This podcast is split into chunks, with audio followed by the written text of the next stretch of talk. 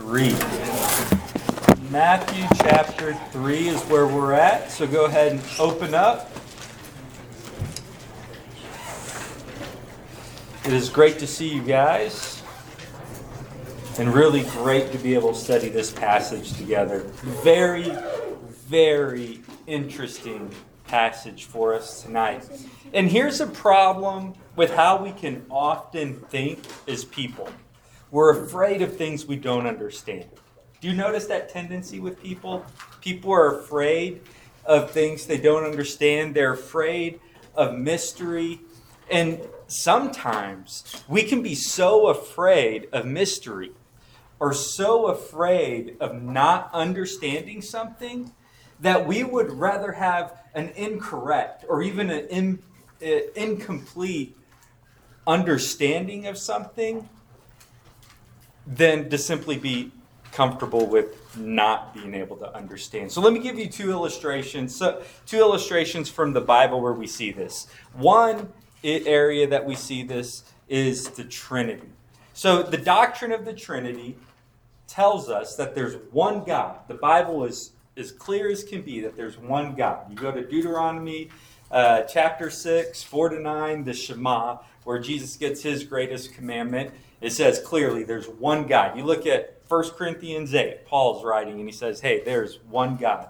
It's perfectly clear for us in the Bible that there's one God. Yet, it is just as clear, and in fact, we're going to see it tonight, that this one single God exists in three separate, distinct persons the Father, the Son, and the Holy Spirit. Now, our human minds, they can completely understand parts of that, components of that truth. It, our human minds can easily, easily grasp that there's one God. We can, we can get that. We can understand that there's one God.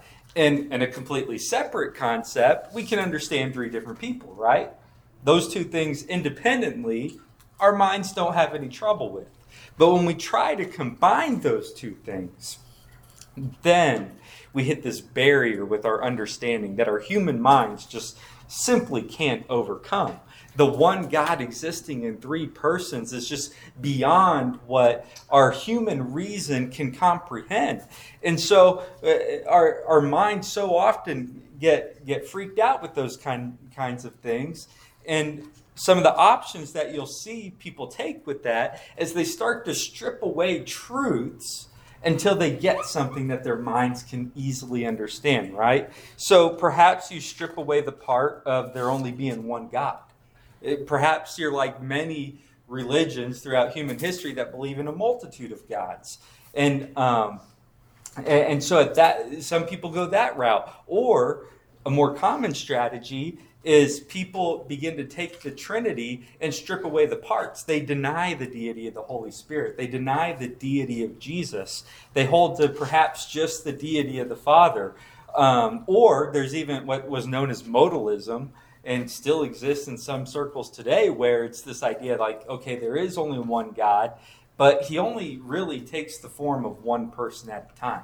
So sometimes you see him as the Holy Spirit, sometimes you see him as Father, sometimes you see him as the Son. And basically, what people are doing is they're trying to strip away truths from the Trinity to get it down to something that the human mind can comprehend. But in doing so, they've completely corrupted the truth of the Trinity. It's, it's a, a, t- a strategy that our human minds take, but unfortunately, it leads us away from the biblical truth that there is, in fact, one solitary God in this universe, yet this God exists in three separate persons. The correct approach, instead of taking the path that people so often take, where they take away from the truth until they can understand it, but then it's no longer truth, the correct response is to, by faith, trust that what the Bible teaches us is true. And even though my human mind is not sophisticated to understand the depths of God's truth, it's still true. I, eh, just because I don't understand calculus doesn't make the principles of calculus any less true. The problem, the deficiency is in my understanding, not in calculus. Same thing with God. Uh, another area that we see this is in the area of God's sovereignty, right? Like the fact that God is perfectly sovereign over all things. Yet, as individuals, we live and make decisions and have thoughts and we act as independent agents. How does our free will and our free decision making interact with the sovereignty of God? I don't know. I don't know. But the Bible teaches that to us clearly, right? I mean, you even see the words of Jesus uh, Whoever the Father gives to me, I'll by no means turn away, and nobody who comes to me will ever be turned away. You see that interaction, that tension between God's sovereignty and human free will, and what people often do because they're afraid of the mystery is they just strip one of them away, right? Like they get rid of God's sovereignty because it's offensive. And now we're just nothing but free agents. Everything's about our free will. Or they flip the other way. They become fatalist, where there is no free will at all. It's just everything is completely predetermined by God, and there's no responsibility on our part because we're just parts of the machine that God has put together. The reality is the Bible teaches both, right? The, and it's on our part to accept by faith those things that we can't understand. So, why do I bring that up? Well, I bring it up because I don't want us to be afraid of mystery tonight. I don't want us to be afraid of those things that we don't understand because, frankly, in this passage, we are going to come across some things that are perhaps beyond our understanding. We are going to have questions that God doesn't necessarily give us the answer to. Now, just like with the Trinity and just like with the sovereignty, we're going to see a lot of rock solid truth, undeniable truth, crystal clear teaching from Scripture tonight, to where we see much about the person of Jesus Christ. But at the same time, we're going to see some mystery. And so, what I ask you to do is to be thoughtful about the mysterious stuff, just like with the Trinity, just like with God's sovereignty, it is great to let your mind meditate on those things and think about them. And the mysteries that we see tonight, I want you to be thoughtful about it, to think about it, to ponder it. Yet you can't be dogmatic, right? Like you can't be dogmatic about the things that the Bible doesn't teach us clearly. Yet, in the things that it does clearly show us, we need to be unflinching in accepting these undeniable truths and be okay with the mystery. So last week, we started in chapter 3 of Matthew, and Alejandro did a great job of introducing us to the person and the ministry of John the Baptist. Uh, we saw in verse 2 that John had a message for the people of Israel. In verse 2, his message was repent, for the kingdom of heaven is at hand. The message of John the Baptist to the people was turn away from your sin and turn to God. Become serious about being faithful followers of God, genuine followers of God from the heart. And as Alejandro taught us from Matthew last week, it, it, it was um, not just anybody that was calling the people to repentance, but it was the prophetic voice that the Old Testament foretold as the forerunner of Christ. You saw verse 3.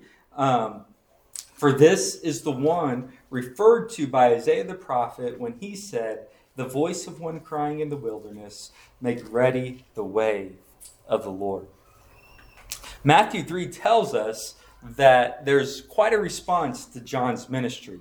Verse 5 showed us that people from all around Jerusalem, uh, Judea, the Jordan Valley, they're all coming to be baptized by John in the Jordan River. And it gets really interesting in verse 7. In verse 7, you see the religious elites, the religious members of society, the Pharisees, the Sadducees coming to be baptized by John. But John makes it really clear to them that God is looking for genuine repentance from the heart, not for some superficial level of religion, not for some exterior, oh man, did I not move it fast enough? I'll get the moving quicker here.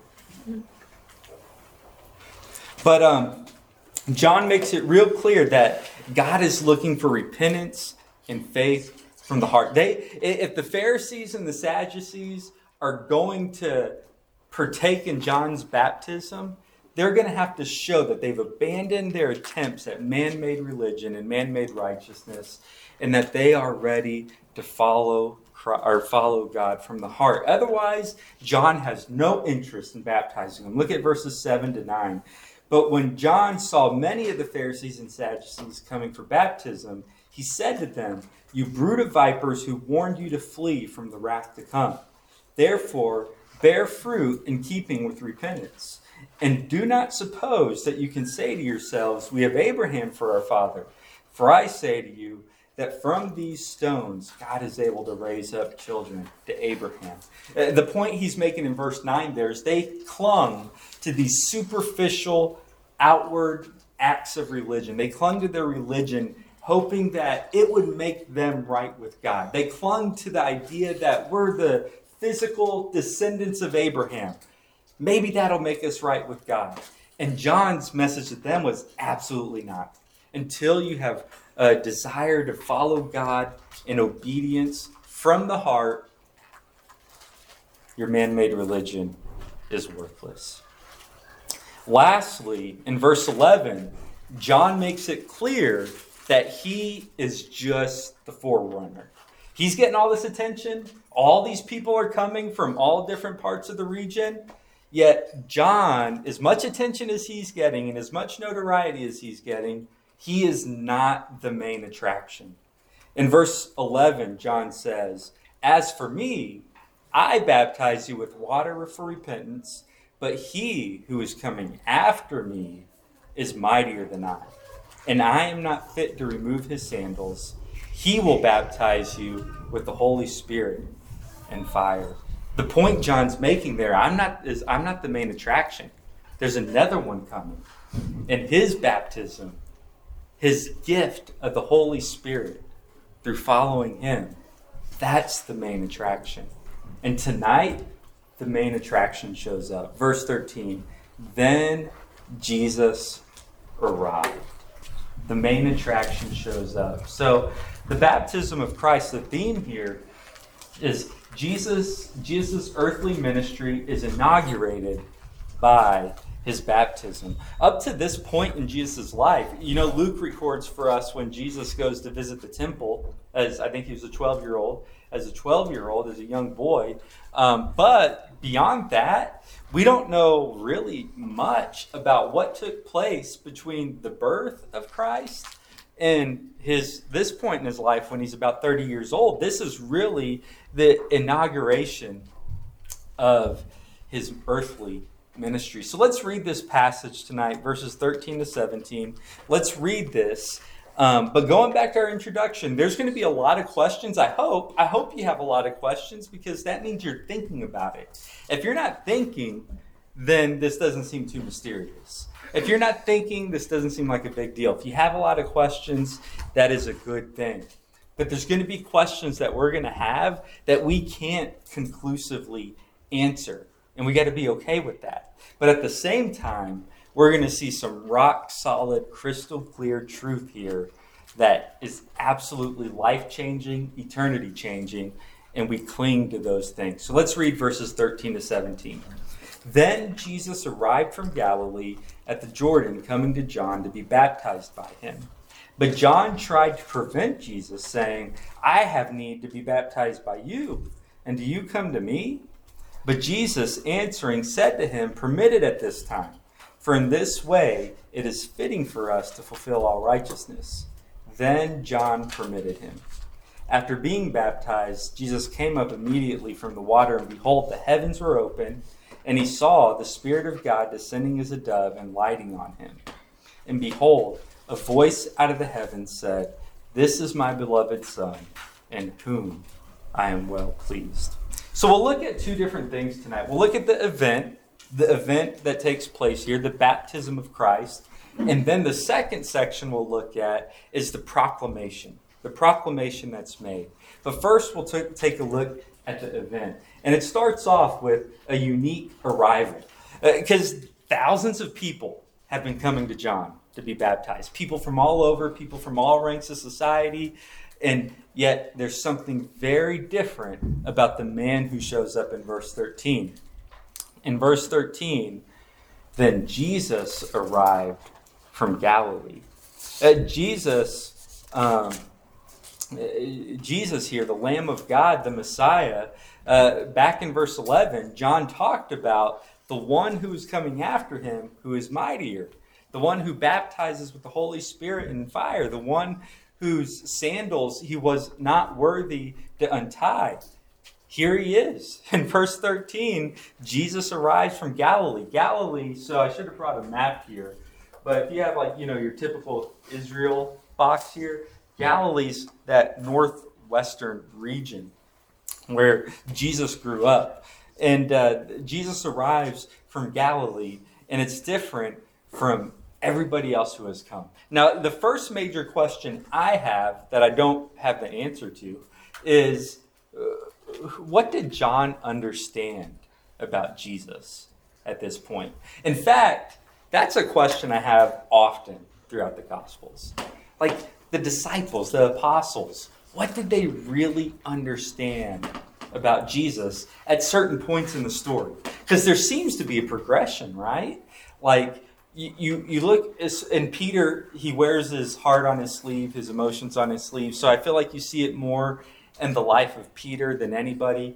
Uh, but like things happen throughout the earthly ministry of Christ where you just see Peter react in a way that you think, okay, he just got like some fresh insight into who Jesus really is. And remember, at this point in time, you, know, the Holy Spirit comes, Acts chapter 2. That's when Pentecost takes place. And that's when, uh, when you think about how do you really understand God, the key to that for you today is the Holy Spirit living inside of you. When you come to faith in Christ, the Holy Spirit instantly indwells you and gives you the ability to understand truths about God that just are not possible apart from His indwelling. And you got to remember the way that the Holy Spirit indwells us who have faith in Christ now and teaches us now. The apostles, John the Baptist, the, the new characters throughout the gospel narratives, the Holy Spirit was not indwelling them at that point. And so they learned about God, and the Holy Spirit still taught them in, in ways, but it, there, there seems to be this progression. And so, what does John understand about who Jesus is at this point in the story? I don't know exactly. The, the Bible definitely um, tells us some things. Um, John knew a lot about Jesus just from the fact that they were relatives. Do you remember that? That John and Jesus are, are relatives. And so he obviously knew a lot about him. And even when um, Elizabeth and Mary, so John's mother Elizabeth and Jesus' mother Mary, um, when they interacted with each other during the pregnancy, they knew there was uh, there was something special about this Jesus who God sent to save. Uh, and so, undoubtedly, John knew a lot about Jesus. He, he understood that this one who would come after him, like he pointed out to the people who came to hear him, would baptize with the with the Spirit and with fire. In John 1 29 and 30, when Jesus comes to John at the Jordan, John declares, uh, as he saw Jesus coming towards him, Behold, the Lamb of God who takes away the sin of the world. This is he of whom I said, After me comes a man whose ranks who ranks before me, because he was before me.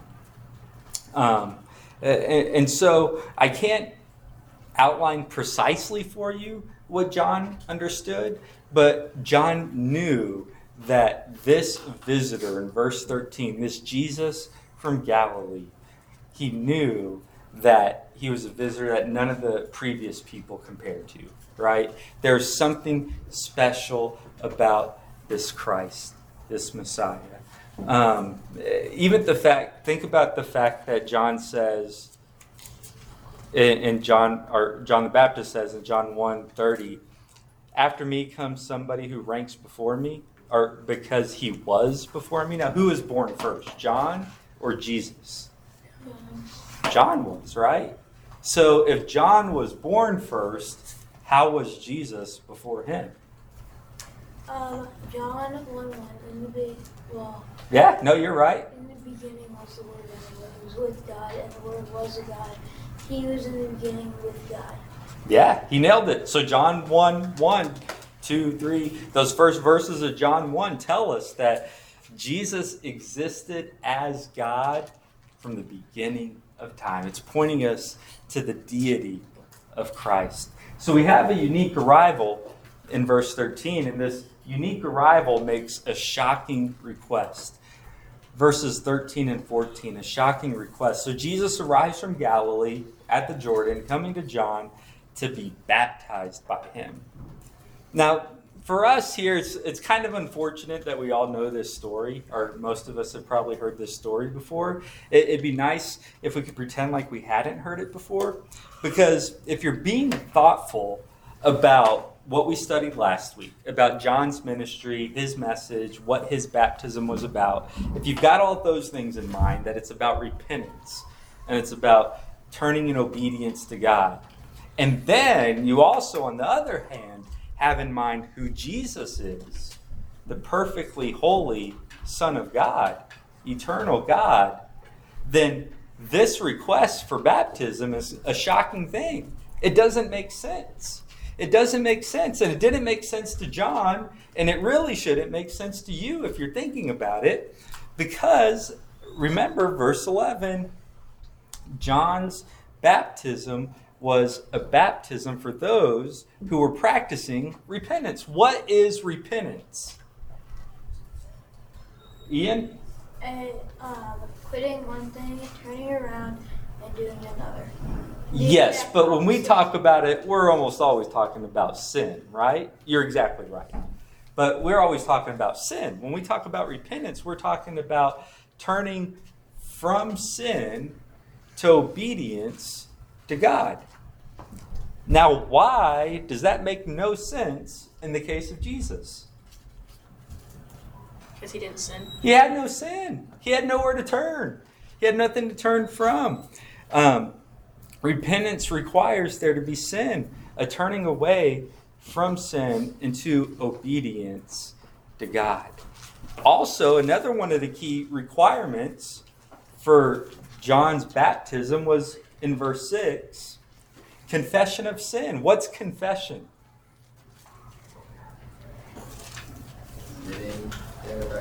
Yeah, admitting your sinfulness in an agreement with God, right? Like agreeing with God about your sinfulness. Again, how can Jesus confess sin when he has no sin to confess? He was perfect. John's baptism doesn't make sense in the life of Jesus. In fact, there's irony here, right? I mean, you don't think of Jesus, the Pharisees, and the Sadducees being in the same category, do you? But who are the only other people that John had discouraged, or at least we have record of here, that John discouraged from being baptized? The Pharisees and. The Pharisees and the Sadducees. He discouraged the Pharisees and the Sadducees because they were too bad.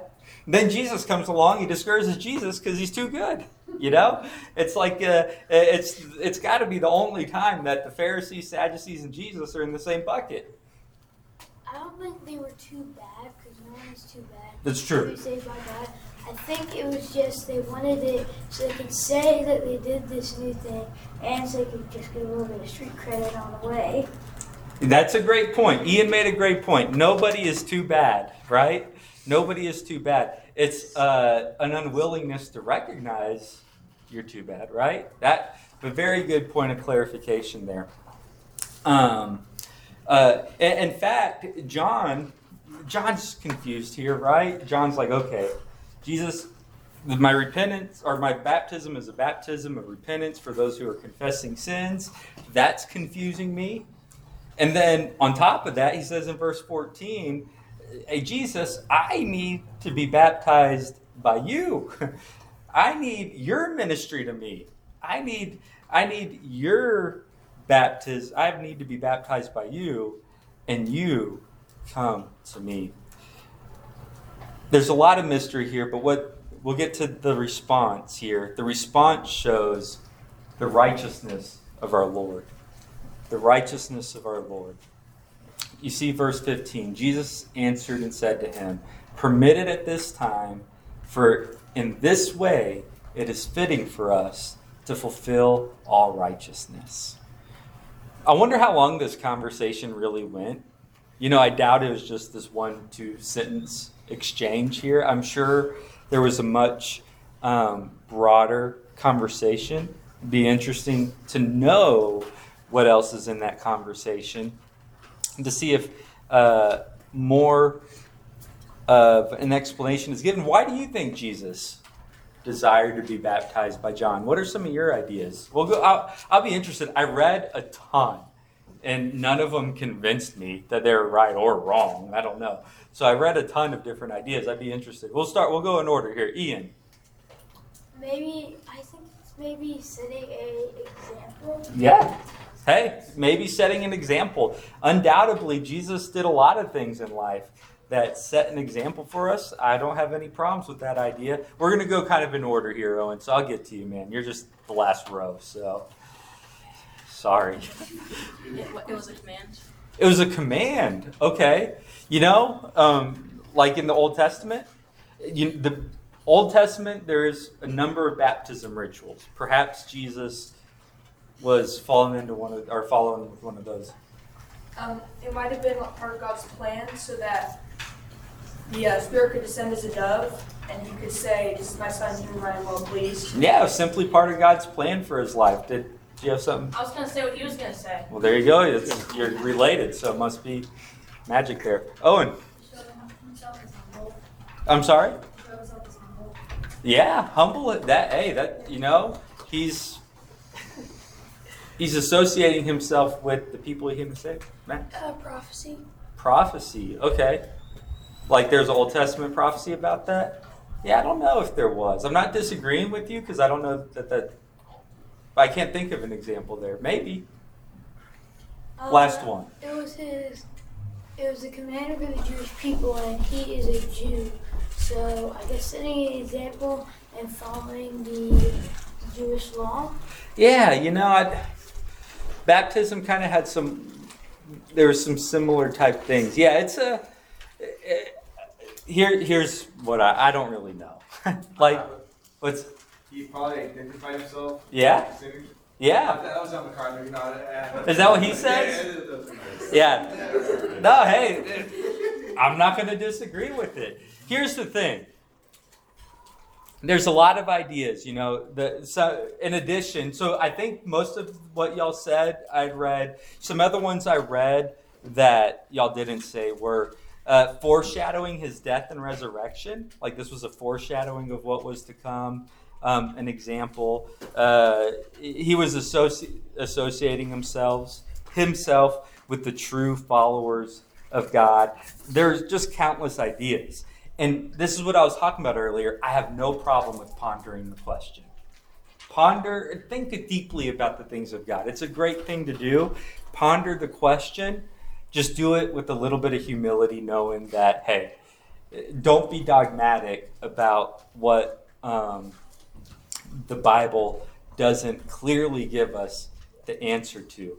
Um, Randy, what is dogmatic mean? dogmatic is like where you believe something and it's non-negotiable.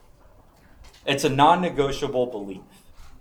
Um, so like when we think about in our churches dusty will often use like issues of conscience.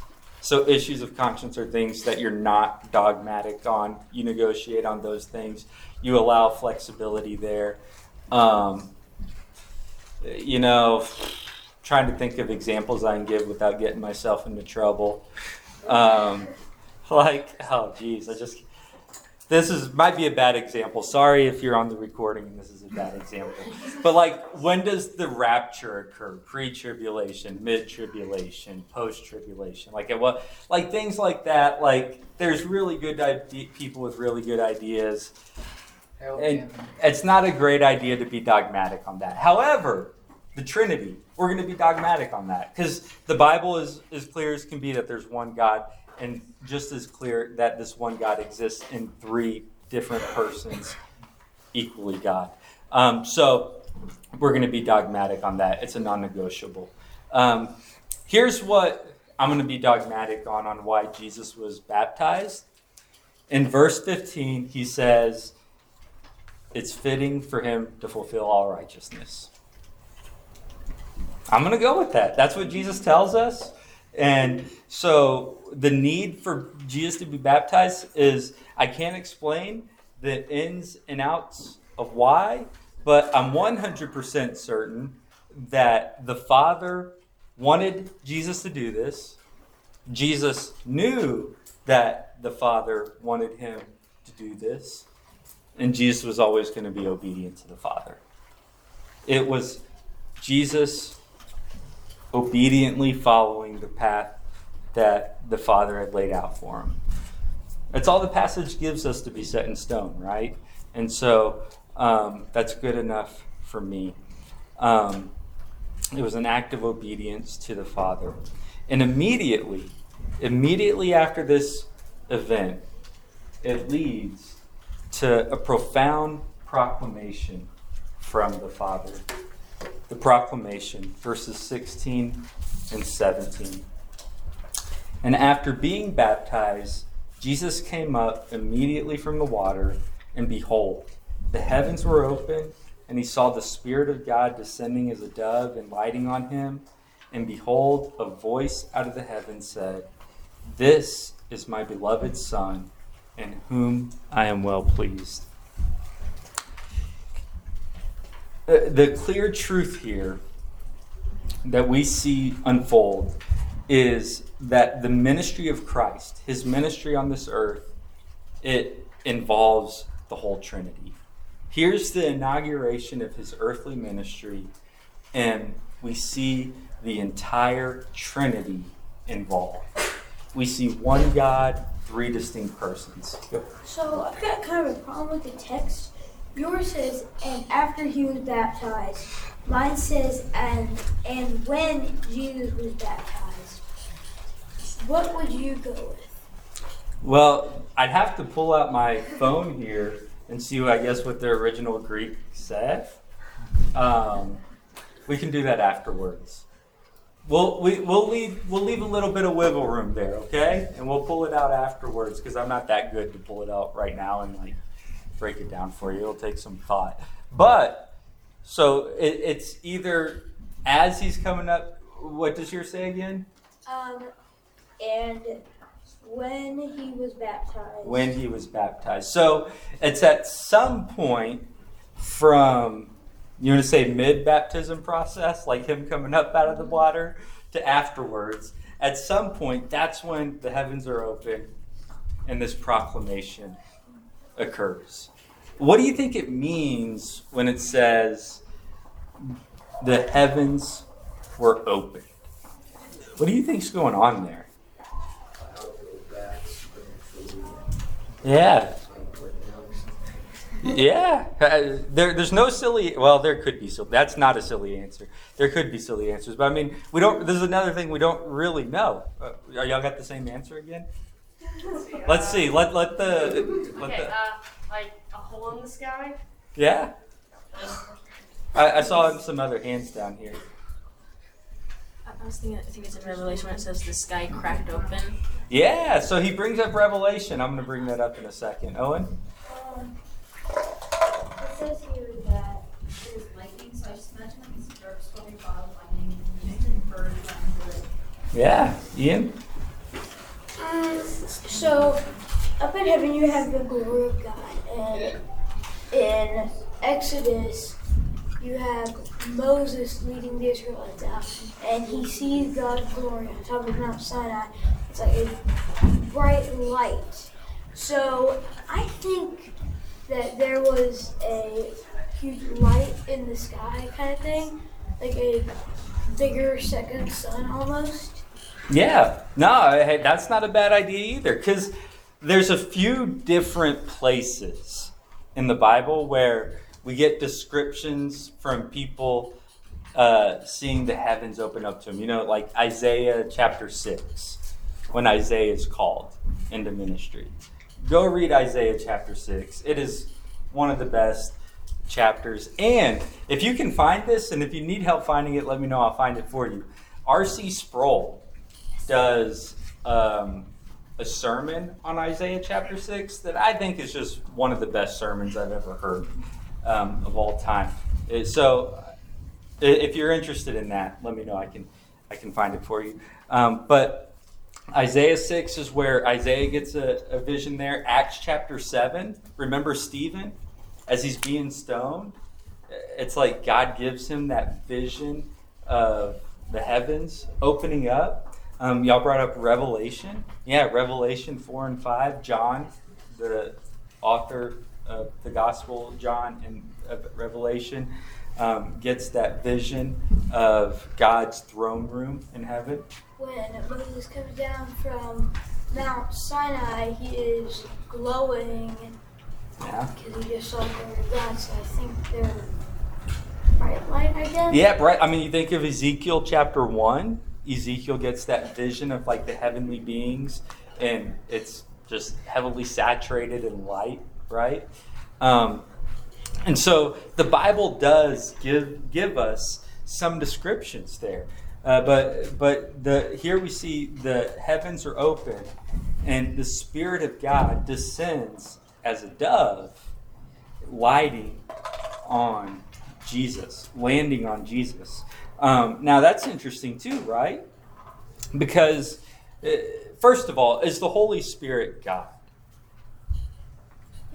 Yes. Uh, that's a that's one that people can wrestle with, right? Like we'll go through them all here, but the Father, people are usually pretty good with the Father being God. He's the Father, and then Jesus, people are usually pretty, you know, Jesus is if you're a believer, but the Holy Spirit we so easily forget about. But the Bible is so clear to us that the Holy Spirit is God. It, go back to the beginning, Genesis 1 2. Who is hovering over the face of the waters before creation? The Spirit of God. The Spirit of God is there before time begins. Um, Acts chapter 5. Remember Ananias and Sapphira? And uh, they lie about what they've sold the land for. And Peter says, Hey, you've lied to the Holy Spirit. You've lied to God. He Peter uses Holy Spirit and God is interchangeable words and concepts. I love 1 Corinthians 2. 1 Corinthians 2 talks about how um, each of us we has a spirit. We have a human spirit. So Max has a spirit. I have a spirit. Ian has a spirit. And it's a human spirit. In the same way, God, the Spirit of God, is divine spirit. Um, 100% divinity. In fact, think about it. Okay, we call it the Holy Spirit, call him the Holy Spirit. Who's holy? God. You know, God alone is holy. And even the holiness that we or anybody else or anything else, the angels or any other holiness, is derived from the only holy God. So when somebody says, hey, how do you know the Holy Spirit's God? Well, it's like, well, you just called him holy, right? God alone is holy. And I think it's important for us. Uh, It's a helpful practice when you pray, when you worship, to pray and worship to the Holy Spirit, to treat him as part of the Trinity. And what I love about that, beyond just the fact that it's right because the Spirit is God, I love it engages your mind. It engages your yourself in prayer and worship in a whole new way when you start thinking about okay, what what are the different roles that the Father, the Son, the Holy Spirit play in my life, and, and how do my prayers interact with them in that way? But the Holy Spirit absolutely is God, and the Spirit descends like a dove. Uh, You know, I, I again, what exactly does that mean? The- The Spirit doesn't have a body. Uh, Is it possible that the, the Spirit just decided to like possess a dove at that point and land on? I don't know. Uh, I feel doubtful. Uh, but hey, I, I don't know. Um, I think it was more like a, the devil's a vessel for God's will.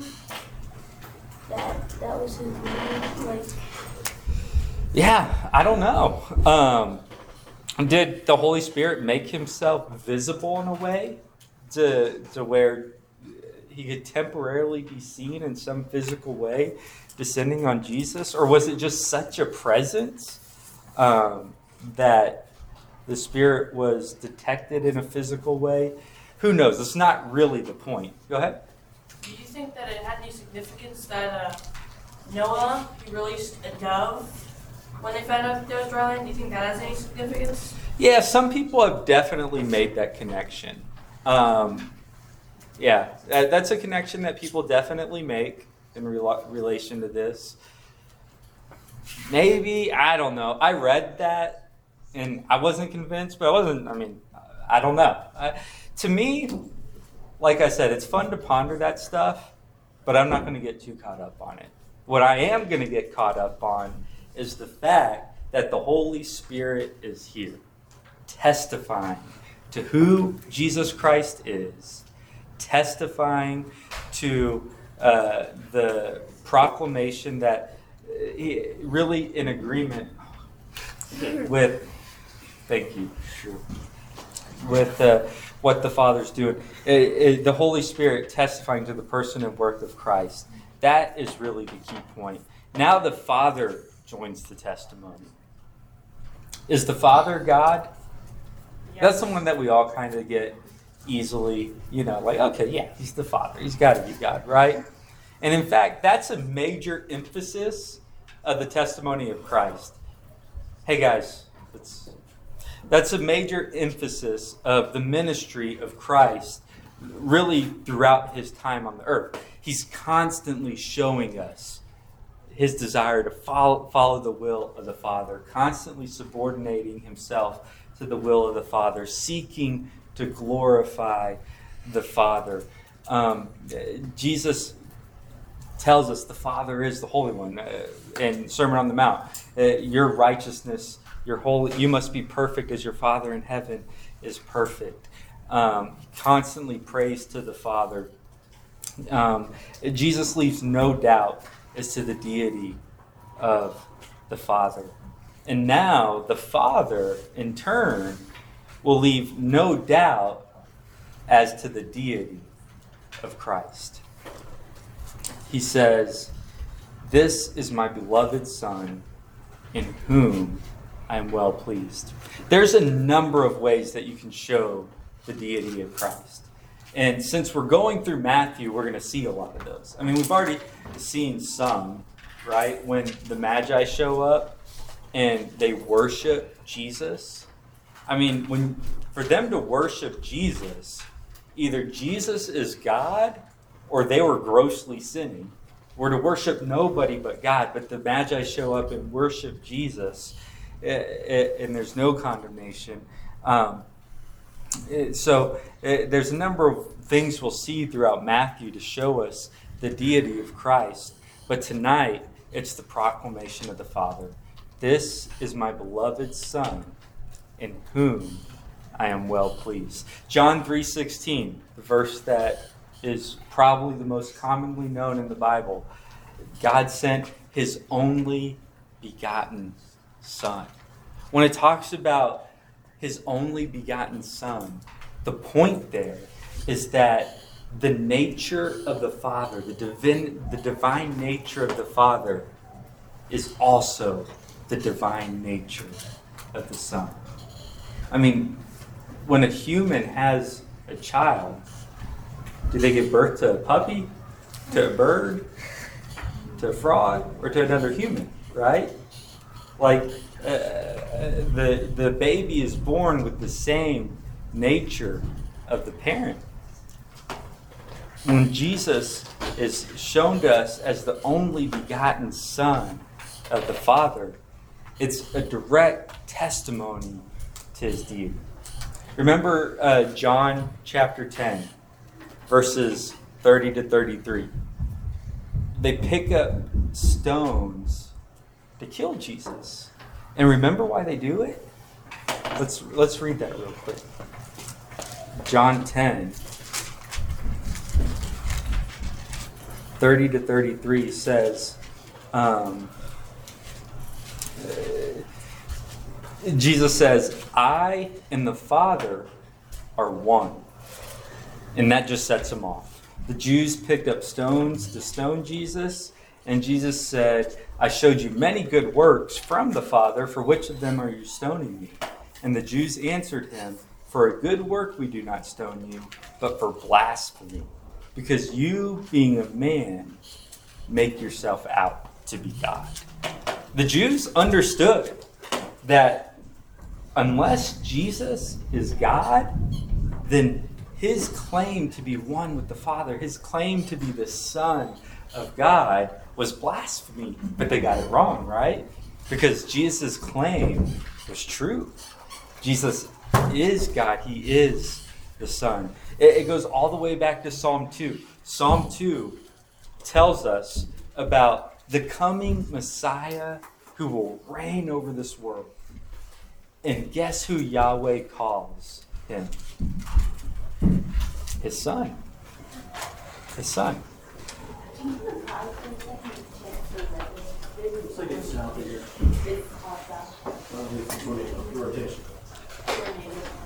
Well, we're not under it. We're in the middle. Oh yeah, we are in this tornado warning. You know, I'm gonna do here.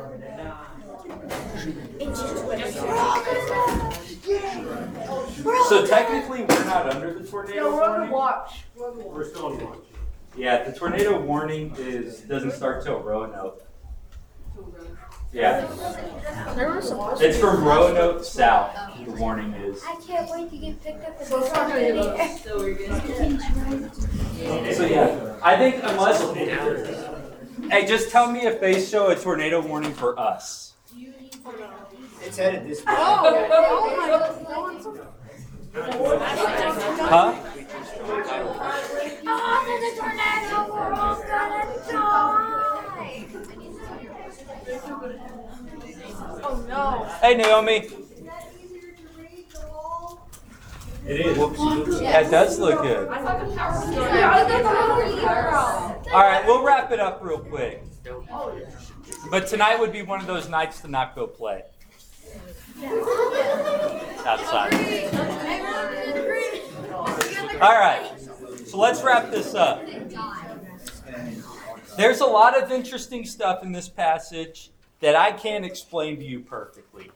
I can't explain to you perfectly why Jesus needed to obediently be baptized. I can't explain to you perfectly what it looks like when the heavens open up. I can't explain to you perfectly in what form the dove represented the Holy Spirit. But here's what I can tell you perfectly I can tell you with 100% confidence that at the baptism of Christ, we see the full Trinity come together to proclaim that Jesus is the Son of God. Jesus is the Messiah. And that's the part that we have to grapple with. That's the part that is crystal clear and it determines your eternity. Not the mystery stuff, right? Like that stuff's interesting, good to think about. But your eternity will be based upon do you accept the testimony here of the Father? That's the question. That's the question. Do you recognize Christ as the Son of God? Um, and so, and so that's really that's really the one thing to wrestle with from this passage, right? This is really the launching point for the mystery of Christ, or for the ministry of Christ on this earth. But it starts with the key: Jesus is the Son of God, and we'll go from there. All right, let's pray. Lord, we thank you for this day, and uh, just pray that uh, you would let these truths of who your Son is sink deeply into our heart, change our lives. Pray that you would um, give us the faith to submit to that reality, Lord. We uh, do pray that you would keep everybody safe traveling here tonight, traveling back home.